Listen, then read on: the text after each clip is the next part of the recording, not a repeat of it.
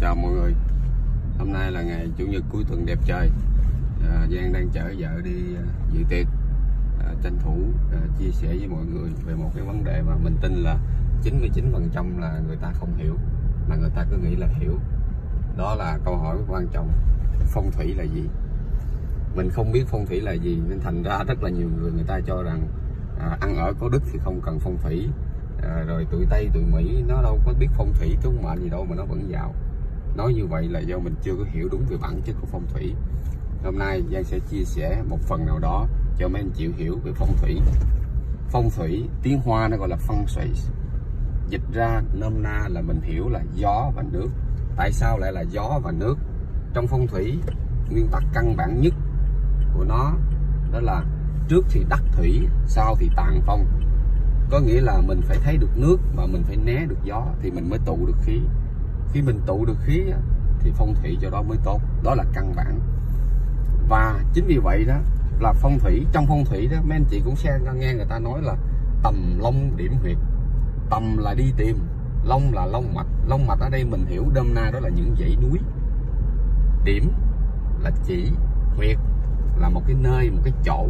Tầm long điểm huyệt là mình phải đi tìm một cái nơi nơi đó tụ khí. À, vậy thì đầu tiên hết là mình phải đi tìm đi tìm có nghĩa là gì? Có chỗ có có chỗ không. À vậy thì nó sao? Vậy thì nó sẽ phụ thuộc vào môi trường xung quanh. Vậy thì phong thủy là một môn thực hành, thực nghiệm để nghiên cứu sự tác động của môi trường xung quanh lên một công trình xây dựng xây trên một cái điểm gọi là huyệt. Vậy thì nói đến phong thủy là chúng ta phải nói đến công trình xây dựng. Công trình xây dựng người ta chia ra làm hai mảng một mảng gọi là âm trạch, một mảng gọi là dương trạch. Trạch là nơi để ở, âm là dành cho người đã khuất.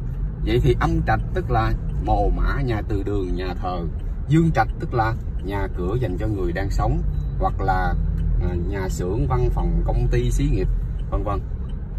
Đấy, thì khi mà mình nói đến phong thủy là mình phải nói đến công trình xây dựng, chứ không phải phong thủy là mình đeo cái gì đó là phong thủy phong thủy là mình cúng kiến cái gì đó là phong thủy. Rất là nhiều thầy phong thủy đi cúng cũng gọi là phong thủy. Cái đó không phải là phong thủy, cái đó là tâm linh. Đó là vấn đề thứ nhất. Vấn đề thứ hai, phong thủy mình hiểu đó là địa. Địa mà nó phụ thuộc vào môi trường xung quanh. Vậy thì con người của mình khi mình khổ à khi mình muốn cải mệnh, tức là mình phải dựa vào tự nhiên. Mình dựa vào tự nhiên, tức là mình đi tìm phong thủy. Vậy thì nếu như nhiều người ngoài kia nói là tuổi tôi hợp hướng gì? Năm nay tôi có mua nhà được hay không? Vậy thì cái tuổi của mình là quyết định cái phong thủy. À ví dụ như nhà tôi hợp hướng nam à tôi mua cái nhà hướng nam vậy tôi vô cái nhà hướng nam là tốt.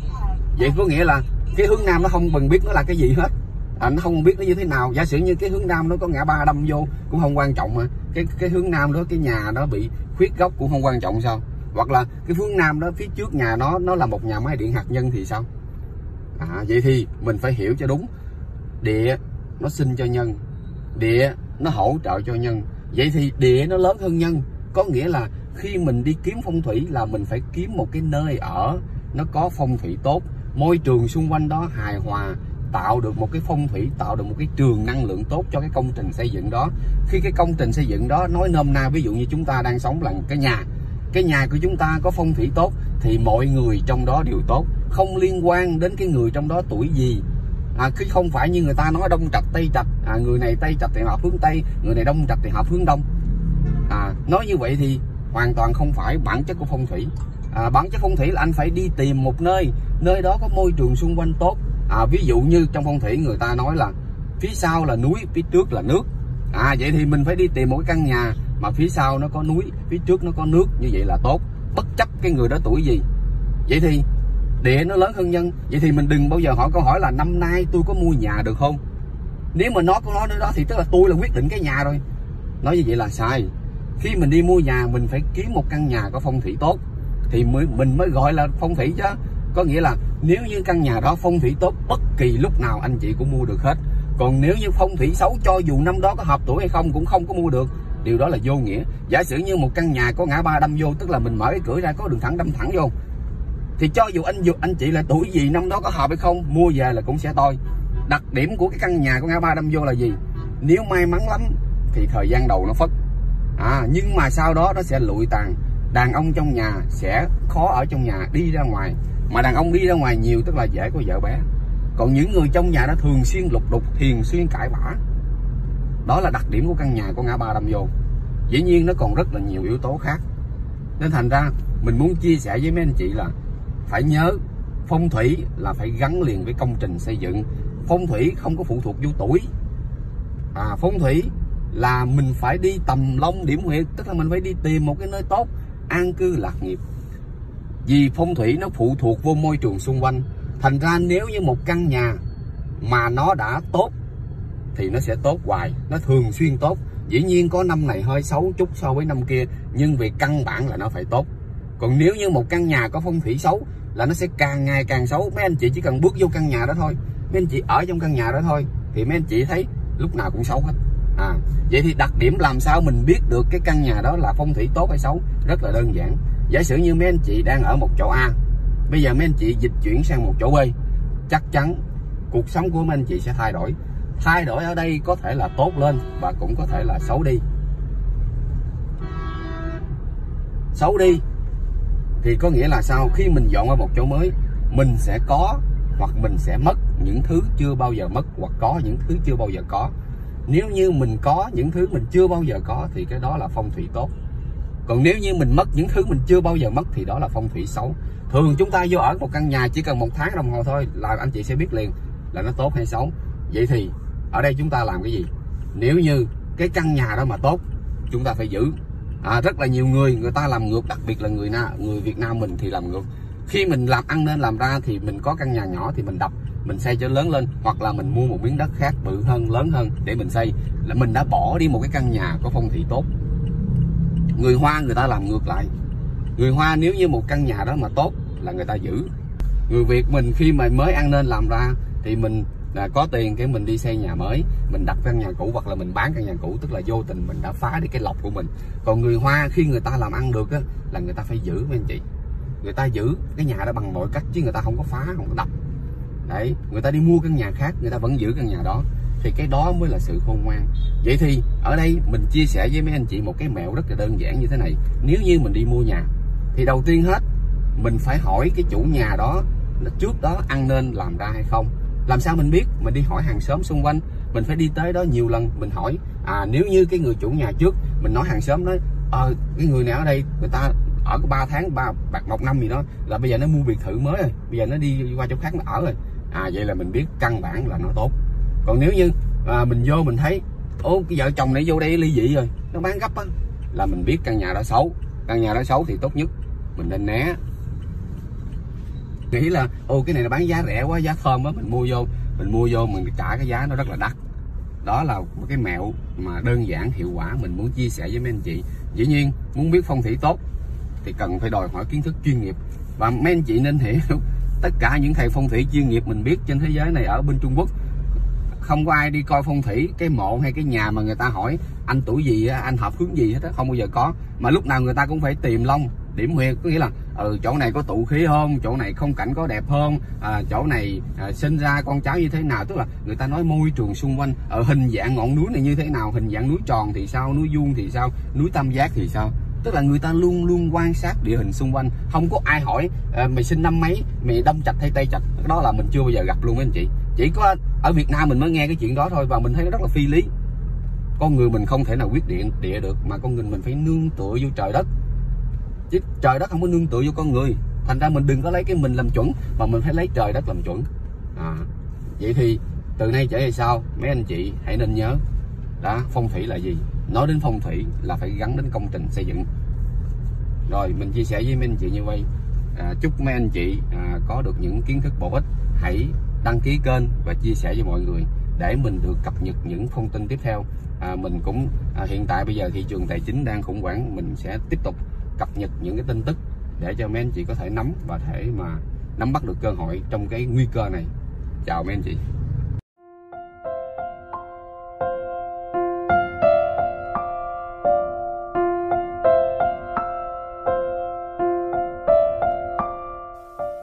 Xin chào các anh chị và các bạn. Chào mừng các anh chị đến với podcast Hiếu TV. Trong cái loạt bài về tự do tài chính tôi đã hướng dẫn khá là chi tiết về cái tầm quan trọng cũng như là cái cách để mà xây dựng các cái quỹ dự phòng. Từ đó tới nay thì ờ, cũng có khá là nhiều anh chị gửi tin nhắn về hỏi tôi một số cái cách để mà quản lý cái quỹ dự phòng này sao cho nó hiệu quả. Trong đó thì hai cái câu hỏi mà tôi nhận được nhiều nhất, đó là thứ nhất là có nên đem cái quỹ dự phòng này để đi đầu tư để mà tránh cho cái việc tiền nó bị mất giá hay là không? Và câu hỏi thứ hai đó là có nên thay cái quỹ dự phòng này bằng các cái loại bảo hiểm nhân thọ hay không? Hôm rồi thì ờ, ở trong cái khóa học đầu tư mà tôi đang tổ chức ở trên website hiếu.tv tôi có một cái bài giảng dành riêng cho các học viên tham gia khóa học. Trong đó thì ờ, tôi có nhắc đến cái chủ đề này. Sau khi cân nhắc thì ờ, tôi nghĩ đây sẽ là những cái nội dung nó rất là có ích cho các anh chị. Do đó, ở trong cái tập podcast ngày hôm nay, tôi quyết định là sẽ tặng lại cái bài giảng này cho các anh chị không tham gia khóa học để tất cả mọi người cùng tham khảo. Hy vọng là cùng với cái loạt bài tự do tài chính cái bài giảng này nó sẽ giúp cho các anh chị có những cái chuẩn bị tốt hơn cho cái việc quản lý tài chính của mình trước khi mà bước vào đầu tư. Dù là các anh chị chọn đầu tư vào bất kỳ cái lĩnh vực gì. Riêng các anh chị nào muốn tìm hiểu về cái mảng đầu tư chứng khoán thì có thể cân nhắc để mà tham gia vào cái khóa học mà tôi đang tổ chức. Hiện tại thì khóa học đã đi được khoảng một phần tư chặng đường. Tuy nhiên, các cái học phần tiếp theo mới là những cái học phần quan trọng nhất. Ngoài ra thì cái cách mà tôi tổ chức khóa học là thông qua những cái bài giảng video giống như vậy nên nếu mà các anh chị vô sau thì vẫn có thể xem lại các cái bài giảng trước để không có bị bỏ sót những cái nội dung cũ. Ngoài ra, khi mà tham gia vào khóa học này thì các anh chị cũng sẽ được mời vào một cái cộng đồng riêng. Trong đó, hiện tại mọi người đang sinh hoạt và trao đổi với nhau rất là nhiều những cái thông tin hữu ích trên một cái môi trường mà theo quan sát chủ quan của tôi là rất là văn minh và lịch sự. Để tìm hiểu thêm về khóa học này cũng như là các cái thông tin đăng ký thì các anh chị vui lòng tham khảo trên website tại cái địa chỉ mà tôi đang để trên màn hình dành cho anh chị nào đang nghe audio thì cái địa chỉ là hiếu.tv suyệt khóa học đầu tư, viết không có dấu. Còn bây giờ thì mời các anh chị bắt đầu xem cái bài giảng ngày hôm nay là một bài giảng mà tôi đã trích ra từ khóa học. Xin chào các anh chị và các bạn. Hôm nay chúng ta sẽ cùng nhau đi tới cái bài giảng cuối cùng ở trong học phần số 1 ở trong bài giảng trước thì chúng ta đã cùng nhau tìm hiểu những cái lý do vì sao mà chúng ta nên đầu tư và vì sao chúng ta phải bắt đầu cái việc đó từ sớm? Tuy nhiên, trong cái bài giảng ngày hôm nay, tôi sẽ làm nó hơi ngược lại một chút. Tôi sẽ chia sẻ với các anh chị một số lý do vì sao mà chúng ta khoan hẳn đầu tư. Tôi rất là hiểu là các anh chị đăng ký cái khóa học này đều rất là muốn bắt đầu ngay cái hoạt động đầu tư.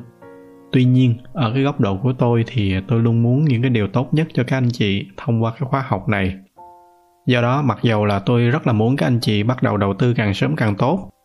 Tuy nhiên, sẽ có một số trường hợp mà các anh chị không nên bắt đầu đầu tư. Tại vì nếu mà đầu tư trong những cái trường hợp như vậy, thì nó sẽ rất là dễ đặt các anh chị vào nhiều cái rủi ro, thậm chí là nó sẽ làm cho tài sản của các anh chị đi lùi. Đó là cái lý do mà tôi chuẩn bị khá là kỹ cái bài giảng ngày hôm nay. Nếu mà có anh chị nào vô tình rơi vô những cái trường hợp mà tôi đưa ra ở trong cái bài giảng này thì các anh chị khoan hẳn đầu tư. Thay vào đó thì à, tôi sẽ chia sẻ với các anh chị một số cái cách để mà các anh chị khắc phục những cái tình trạng này. Để từ đó các anh chị à, chuẩn bị một cách sẵn sàng nhất trước khi mà bước vào cái hoạt động đầu tư. Tổng cộng thì à, chúng ta sẽ có ba lý do mà không nên đầu tư. Cái lý do thứ nhất, đó là trường hợp mà các anh chị vẫn còn nợ xấu. Nợ xấu về cơ bản nó là những cái loại nợ có cái lãi suất cao.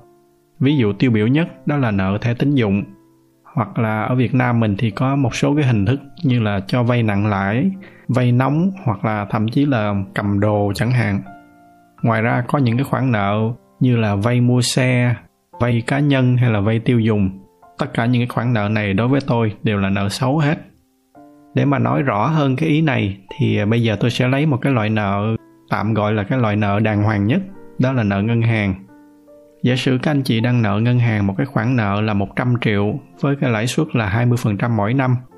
Các anh chị lưu ý ở đây là tôi nói là mỗi năm nghĩa là nếu mà so với những cái khoản nợ như là cho vay nặng lãi hay là nợ xã hội đen, họ tính bằng tháng hoặc là bằng tuần, thì những cái khoản nợ ngân hàng này nó cũng đã có một cái lãi suất khá là dễ thở rồi bây giờ giả sử các anh chị ở trong cái trường hợp đó và các anh chị tích lũy được một cái khoản tiền là đúng 100 triệu, đúng bằng với cái khoản nợ ngân hàng kia có thể sẽ có một số anh chị có suy nghĩ là thôi mình sẽ khất lại cái khoản nợ này mình tiếp tục trả lãi và dùng cái số tiền 100 triệu này để đem đi đầu tư với cái hy vọng là sau một thời gian cái khoản đầu tư đó nó sẽ sinh lời và nó đủ để cho các anh chị trả dứt điểm cái số nợ nói trên. Tuy nhiên, trong những cái trường hợp này thì cái lời khuyên chân thành của tôi đó là các anh chị đừng có làm như vậy.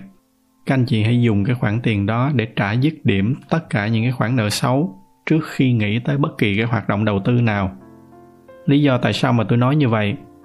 Tại vì trong đa số trường hợp thì các anh chị sẽ không có làm được theo đúng cái kế hoạch đó đâu các anh chị sẽ không có trả được cái khoản nợ như là cái suy nghĩ của mình mà ngược lại là các anh chị chỉ làm âm cái khoản vốn của mình thôi tôi sẽ cho các anh chị một cái ví dụ với một số cái con số cụ thể trung bình cái tỷ lệ return, nghĩa là cái tỷ lệ sinh lời khi mà các anh chị đầu tư ở trên thị trường chứng khoán nó sẽ rơi đâu đó vào khoảng từ 10 đến 15% mỗi năm. Tất nhiên là cái tỷ lệ này nó còn tùy thuộc vào chúng ta chọn cái chiến lược đầu tư như thế nào. Tôi sẽ giải thích kỹ hơn về cái điều này ở trong các cái bài giảng sau, đặc biệt là ở trong cái học phần số 3 và số 4 lúc mà chúng ta tìm hiểu về các cái chiến lược đầu tư. Nhưng mà tạm thời lúc này thì các anh chị chỉ cần biết đó là cái con số return trung bình được gọi là tốt ở trên thị trường chứng khoán, nó là vào khoảng từ 10 đến 15% một năm và trong cái bài giảng về lạm phát thì chúng ta cũng đã biết là con số lạm phát trung bình hàng năm đâu đó nó rơi vào khoảng từ 3 đến 5% mỗi năm. Nghĩa là sau khi mà trừ lạm phát thì cái tỷ suất lợi nhuận của chúng ta nó sẽ rơi đâu đó vào khoảng từ 7 đến 10% mỗi năm. Để mà cho chẳng số thì chúng ta lấy tạm con số là 10% mỗi năm đi ha. Đó là cái tỷ suất lợi nhuận sau khi đã trừ lạm phát nếu mà chúng ta đầu tư ở trên thị trường chứng khoán. Rồi, Bây giờ các anh chị tưởng tượng là các anh chị đem cái khoản tiền 100 triệu đó đi đầu tư. Nghĩa là mỗi năm các anh chị sẽ có thêm 10%, tương đương với 10 triệu. Tuy nhiên, song song đó thì các anh chị lại đang nợ ngân hàng là 100 triệu với cái lãi suất là 20% một năm. Nghĩa là mỗi năm các anh chị phải trả cho ngân hàng 20 triệu.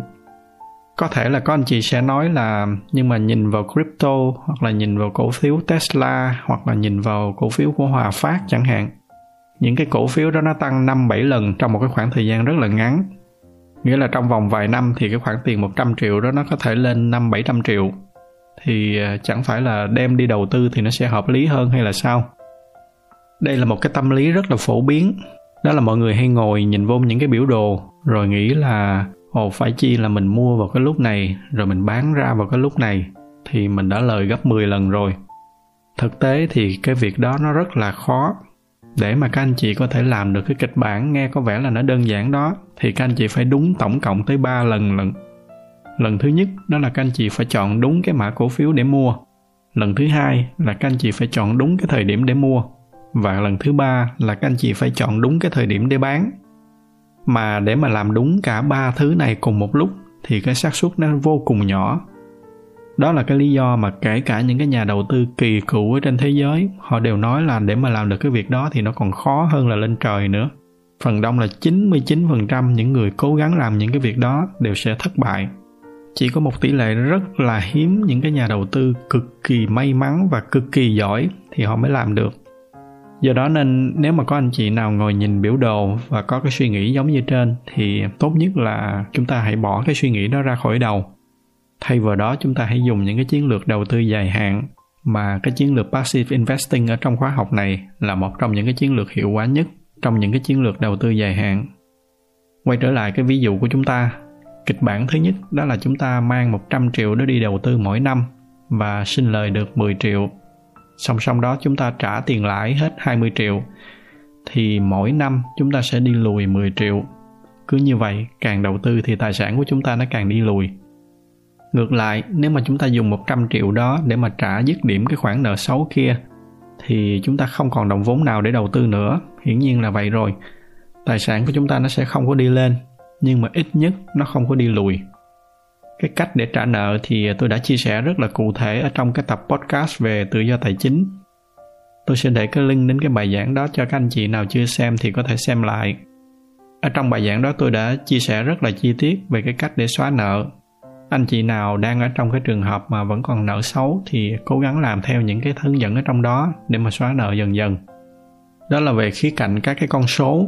Còn một cái khía cạnh vô hình khác cũng rất là quan trọng, đó là khía cạnh về tinh thần.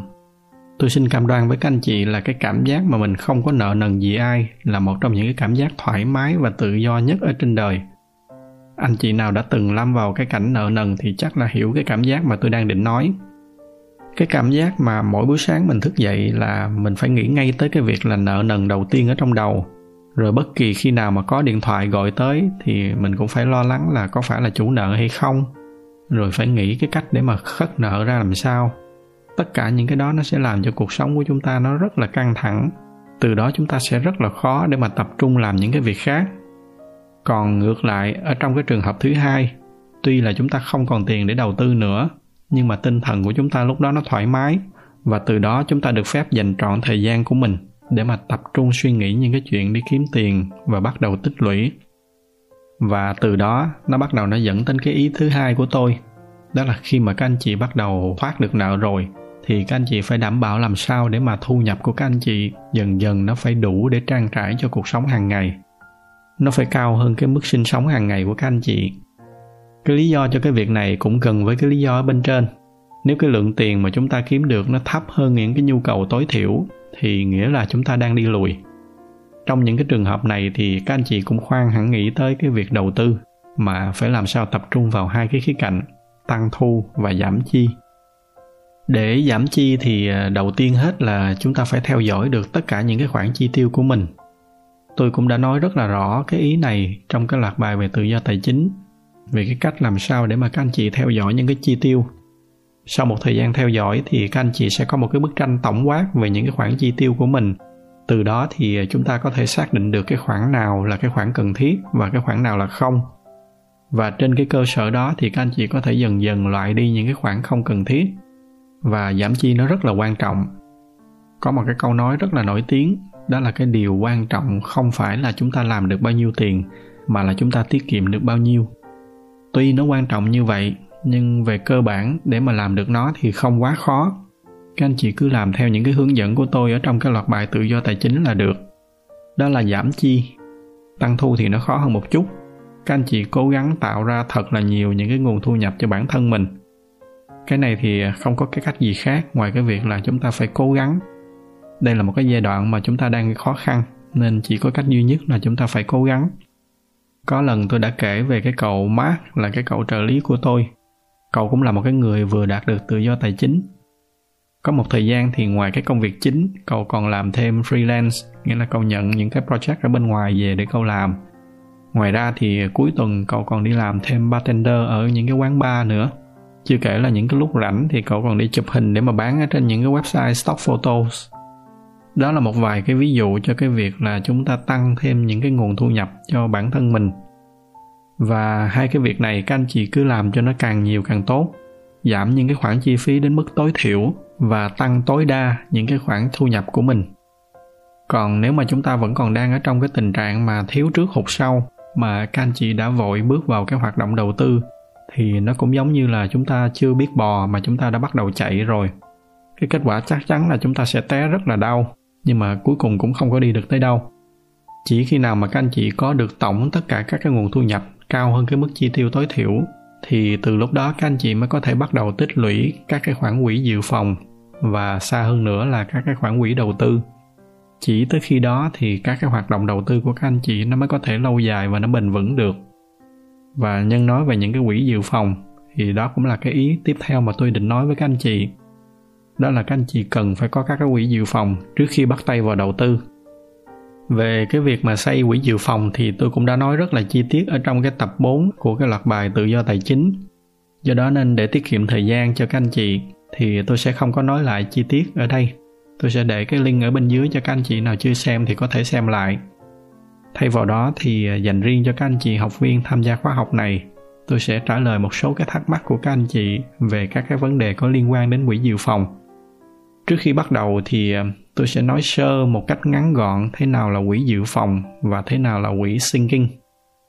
Tôi hay dùng cái từ là quỹ emergency fund hay là quỹ sinking fund. Thật ra gọi như vậy thì nó không có đúng, tại chữ fund đó là, là, là chữ quỹ rồi. Tuy nhiên thỉnh thoảng quen miệng nếu mà tôi có nói như vậy thì ờ, các anh chị thông cảm. Đầu tiên thì emergency fund là cái quỹ mà chúng ta dùng cho những cái trường hợp bất khả kháng những cái trường hợp từ trên trời rớt xuống mà chúng ta không thể nào đoán trước được. Ví dụ như là tự nhiên cái công ty mà các anh chị đang làm họ giải thể, các anh chị đột ngột bị mất việc và không có còn cái nguồn thu nhập nữa. Trong cái trường hợp đó thì các anh chị có thể dùng quỹ dự phòng để mà tiếp tục trang trải cho cuộc sống hàng ngày của cái gia đình của mình. Hoặc là tệ hơn nữa, chúng ta mắc bệnh phải nằm bệnh viện chẳng hạn. Vừa không thể tiếp tục đi làm, lại vừa phải tốn tiền để mà chi trả cho bệnh viện có một cái quỹ dự phòng trong những cái trường hợp như vậy nó sẽ rất là hữu ích cho các anh chị. Và cái con số cho cái quỹ dự phòng này nó sẽ được tính bằng cái số tháng, nhưng với cái mức chi tiêu tối thiểu. Để hiểu rõ về cái việc này thì các anh chị nên xem lại cái loạt bài mà tôi sẽ để link ở bên dưới. Nếu mà tôi giải thích lại toàn bộ những cái khái niệm này thì nó sẽ hơi mất thời gian. Quay trở lại cái công thức này, cái số tháng mà chúng ta dùng để nhân với cái mức chi tiêu tối thiểu thì tôi gọi nó là runway cơ bản thì đây là cái số tháng mà chúng ta có thể sống mà không có bất kỳ cái nguồn thu nhập nào và đa số những cái chuyên gia về tài chính cá nhân thì họ thường họ khuyên là nên có ít nhất từ 3 tháng tới 6 tháng cho cái runway này. Riêng tôi thì tôi khuyên các anh chị nếu được thì nên có cái runway từ 6 tháng trở lên. Cá nhân tôi, cái quỹ emergency của tôi runway là một năm. Bên cạnh đó là cái quỹ sinking fund. Cái điểm khác biệt cơ bản của cái quỹ sinking fund và cái quỹ emergency đó là cái quỹ emergency thì dùng cho những cái trường hợp bất khả kháng, những cái trường hợp mà chúng ta không có thể đoán được. Còn cái quỹ sinking fund, đó là dùng cho những cái chi tiêu nó nằm trong kế hoạch của chúng ta. Ví dụ như là các anh chị có dự định là sẽ đổi máy tính ở trong 6 tháng nữa, rồi đổi xe trong một năm nữa, hoặc là xây lại nhà trong 3 năm nữa, ví dụ như vậy. Và bởi vì đây là những cái chi tiêu có kế hoạch nên cái độ lớn của nó nó cũng sẽ không có tính bằng runway như là trường hợp của emergency fund, mà nó tính dựa trên cái số tiền cụ thể mà các anh chị sẽ cần chia cho cái mốc thời gian. Và cái này thì mỗi người mỗi khác, nên nó sẽ không có con số chung.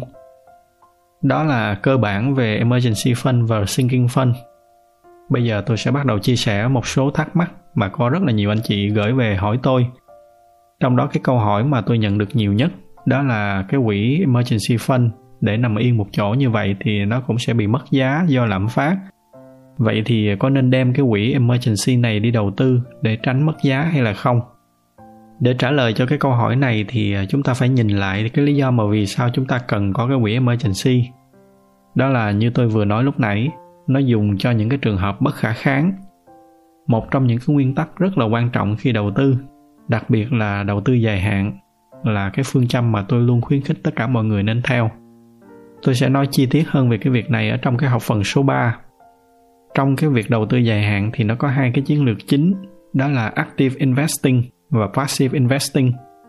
Active investing về cơ bản là chúng ta chủ động chọn những cái công ty mà chúng ta đã tìm hiểu kỹ và chọn đầu tư vào những cái công ty đó, với cái hy vọng là khi mà cái công ty đó họ phát triển thì cái khoản đầu tư của chúng ta nó cũng sẽ tăng trưởng theo còn passive investing, đó là chúng ta đầu tư theo cái sự tăng trưởng của thị trường.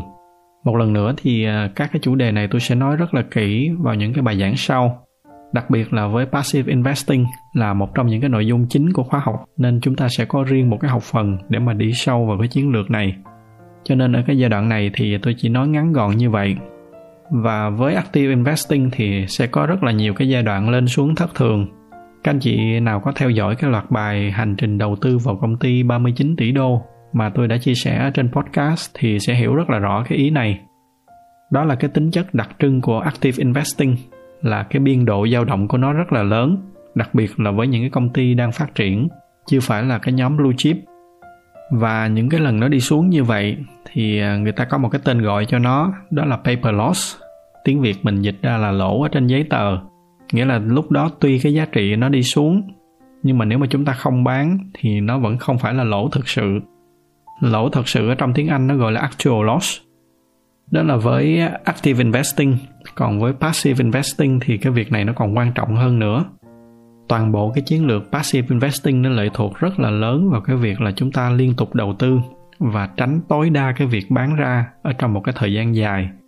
Mà khi tôi nói dài ở đây nghĩa là rất là dài ít nhất là từ khi mà chúng ta bắt đầu đầu tư cho tới khi mà chúng ta đạt được tới tự do tài chính nghĩa là hàng chục năm mà đó là tôi đang nói là ít nhất đó còn không thì là hàng vài chục năm một lần nữa thì tôi sẽ giải thích những cái ý này kỹ hơn khi mà chúng ta đào sâu vào cái chiến lược đầu tư passive investing ở trong cái học phần số 4. Tuy nhiên, quay trở lại cái câu hỏi ban đầu, đó là chúng ta có nên mang cái quỹ emergency ra để đầu tư hay không? Thì trong cái trường hợp đó, nghĩa là lúc đó lỡ mà chúng ta gặp cái chuyện không may, bất trắc ở trong cuộc sống thì chúng ta sẽ bị buộc phải bán những cái khoản đầu tư của mình để mà chi trả cho những cái bất trắc đó. Và lúc này chúng ta sẽ bị buộc phải bán vào những cái tình huống mà chúng ta hoàn toàn không có sự lựa chọn. Hoặc nói cách khác là chúng ta buộc phải chuyển những cái khoản paper loss thành actual loss. Đó là với active investing. Còn với passive investing thì nếu mà chúng ta bán thì coi như là toàn bộ cái chiến lược đó coi như phá sản và đó chính là cái lý do vì sao mà tôi luôn khuyến khích là phải có emergency trước khi mà đầu tư. Cái mục tiêu của cái quỹ emergency nó không phải là để kiếm tiền cho chúng ta, mà là nó để bảo vệ tiền cho chúng ta. Cụ thể, đó là nó giúp cho chúng ta tránh phải đụng tới những cái khoản đầu tư khi mà có những cái chuyện bất trắc. Để từ đó chúng ta sẽ không bao giờ phải bán những cái khoản đầu tư của mình một cách ngoài ý muốn. Từ đó thì nó cũng dẫn tới một cái câu hỏi thứ hai mà cũng có rất là nhiều anh chị hỏi tôi đó là có nên thay cái quỹ emergency bằng cái bảo hiểm nhân thọ hay không? Thì khi mà chúng ta đã hiểu rõ về cái lý do tồn tại của cái quỹ emergency rồi á, thì chúng ta sẽ thấy là nó không chỉ dùng cho cái khía cạnh bất trắc về sức khỏe mà là nó dùng cho mọi cái loại bất trắc ở trên đời. Ví dụ như là công ty giải thể chúng ta mất việc xe chúng ta bất ngờ bị hư hay là thậm chí là nhà chúng ta bất ngờ bị cháy chẳng hạn trong khi các cái bảo hiểm thì nó chỉ tập trung vào một vài cái loại bất trắc nhất định. Do đó nên theo tôi thì có sẵn cái quỹ dự phòng bằng tiền mặt vẫn là cái cách an toàn và tốt nhất cho chúng ta. Nhân đây thì tôi cũng muốn chia sẻ thêm một chút về hai cái tính chất quan trọng nhất của cái quỹ emergency này. Đó là thứ nhất là cái tính sẵn sàng và thứ hai là chúng ta phải biết chắc chắn là nó cho chúng ta được bao nhiêu runway. Nói cách khác là chúng ta phải biết được chính xác là giá trị của nó là bao nhiêu mà để đảm bảo được hai cái tính chất này thì cái cách tốt nhất vẫn là tiền mặt. Để tôi giải thích kỹ hơn cái ý này chút xíu, tại vì nó cũng khá là quan trọng. Về cái tính sẵn sàng, giả sử các anh chị dùng cái khoản tiền đó để các anh chị đi mua đất chẳng hạn, các anh chị đều biết là để bán một cái miếng đất hay là một ngôi nhà thì nó sẽ mất rất là nhiều thời gian. Do đó nên giả sử khi mà có cái chuyện bất trắc xảy ra đột ngột thì các anh chị không thể nào bán cái miếng đất đó nhanh như là chúng ta rút từ ngân hàng ra được dẫn tới cái việc là các anh chị sẽ phải bán những cái khoản đầu tư của mình. Đó là ví dụ cho cái tính sẵn sàng. Về cái tính chất thứ hai là cái độ chắc chắn và giá trị. Giả sử các anh chị đem cái khoản tiền đó đi mua crypto đi chẳng hạn, mà crypto là một cái loại tài sản rất là volatile. Volatile ở trong tiếng Việt, tạm hiểu nó có một cái biên độ dao động rất là lớn. Hôm nay nó trị giá là 100 triệu. Các anh chị có được runway 10 tháng, ví dụ vậy ví dụ cái khoản chi tiêu của anh chị là 10 triệu một tháng. Nhưng mà giả sử tháng sau nó chỉ còn 50 triệu, thì lúc đó các anh chị sẽ không biết được là mình đang có được bao nhiêu runway và nó sẽ rất là nguy hiểm. Trong cái trường hợp đó thì nó không có làm tròn vai của một cái quỹ emergency. Các anh chị sẽ không biết được là mình sẽ có bao nhiêu khi mà bất trắc nó xảy ra. Đó là cái lý do vì sao mà ban đầu tôi nói là những cái quỹ dự phòng này chúng ta không có nên quá quan tâm vào cái khía cạnh đầu tư của nó bởi vì cái giá trị của nó không có nằm ở khía cạnh đầu tư, mà giá trị chính của nó là để đảm bảo cho các cái khía cạnh khác ở trong cuộc sống của chúng ta. Trong đó có cả cái việc bảo đảm cho các cái hoạt động đầu tư của chúng ta an toàn hơn. Và cũng tương tự như câu chuyện về nợ xấu, các cái khoản quỹ này ngoài cái việc là nó đảm bảo cho chúng ta về khía cạnh tài chính, thì nó cũng cho chúng ta có được một cái cảm giác an toàn, thoải mái ở trong cuộc sống, khi mà chúng ta biết là mình có rất là nhiều những cái tấm lưới bảo vệ ở sau lưng đây là cái cảm giác mà không có tiền bạc nào mua được và tôi luôn luôn khuyến khích bất kỳ ai cũng nên có nó. Để mà giảm bớt cái tỷ lệ mất giá đi phần nào thì chúng ta có thể bù lại bằng cái lãi suất tiết kiệm chẳng hạn. Đây cũng chính là cái cách mà tôi đang làm. Cụ thể là cái khoản quỹ emergency của tôi thì tôi để nó trong một cái tài khoản tiết kiệm. Còn các cái khoản sinking fund nó ít quan trọng hơn thì tôi để nó vào những cái quỹ ETF mà tôi cố gắng tôi chọn những cái quỹ có cái biên độ dao động thấp để tổng kết lại cái bài giảng ngày hôm nay thì chúng ta phải đảm bảo trước khi mà chúng ta bước vào cái hoạt động đầu tư, chúng ta phải có, thứ nhất, đó là dứt điểm được hết tất cả các khoản nợ xấu. Thứ hai là phải đảm bảo cái thu nhập của chúng ta ít nhất là nó phải cao hơn cái con số chi tiêu tối thiểu. Và cuối cùng là chúng ta phải có các cái quỹ dự phòng. Có được ba cái yếu tố này rồi thì tôi đảm bảo là cái hành trình đầu tư của các anh chị nó sẽ an toàn và hiệu quả hơn rất là nhiều bài giảng ngày hôm nay cũng khép lại cái học phần đầu tiên của chúng ta. Đây là cái học phần mà chúng ta tập trung vào cái chữ why, những cái lý do vì sao mà chúng ta nên đầu tư. Tuy là cái chữ why nó rất là quan trọng, nhưng mà về cơ bản nó hơi khô khan và nó vẫn chưa có liên quan gì đến cái chủ đề chính của khóa học. Tuy nhiên, thông qua những cái phản hồi thì tôi rất là vui khi mà thấy nó đã mang lại ít nhiều những cái giá trị nhất định cho các anh chị sắp tới các cái học phần tiếp theo, khi mà chúng ta bắt đầu đi sâu vào tìm hiểu về thị trường chứng khoán và các cái hoạt động đầu tư, thì với cái tinh thần học tập như hiện tại, tôi tin là cái lớp học của chúng ta sẽ còn vui và thú vị hơn rất là nhiều. Sau cái bài giảng hôm trước thì tôi cũng nhận được rất là nhiều bài thu hoạch các anh chị gửi về. Tôi đang tổng hợp lại dần và sẽ cập nhật lên cái bài giảng đó để cho tất cả mọi người cùng tham khảo. Hẹn gặp lại các anh chị vào bài giảng kế tiếp cũng sẽ là bài giảng đầu tiên của cái học phần thứ hai. Chúng ta sẽ bắt đầu cùng nhau tìm hiểu về thị trường chứng khoán và cái cách mà nó vận hành như thế nào. Tôi xin kết thúc cái bài giảng ngày hôm nay tại đây. Chúc các anh chị có một buổi tối vui vẻ bên người thân và gia đình. Hẹn gặp lại các anh chị vào các bài giảng tiếp theo. Đó là cái nội dung bài giảng trích ra từ khóa học đầu tư mà tôi đang tổ chức ở trên website hiếu.tv hy vọng là những cái nội dung này nó đã mang lại giá trị cho các anh chị như lúc đầu tôi có nói, nếu mà các anh chị nào muốn tham gia khóa học thì à, bây giờ vẫn có thể đăng ký tại địa chỉ là hiếu.tv suyệt khoa học đầu tư. Nếu mà thấy những cái nội dung này là hữu ích thì nhờ các anh chị chia sẻ thêm cho bạn bè và người thân của mình. Ngoài ra thì à, do cái giải thuật của youtube họ ưu tiên cho những video có nhiều like, nên nếu mà thích cái video này thì nhờ các anh chị bấm thêm vào cái nút like để giúp cho podcast của chúng ta có nhiều người biết hơn nữa xin cảm ơn các anh chị và chúc các anh chị có một buổi tối cuối tuần vui vẻ bên người thân và gia đình.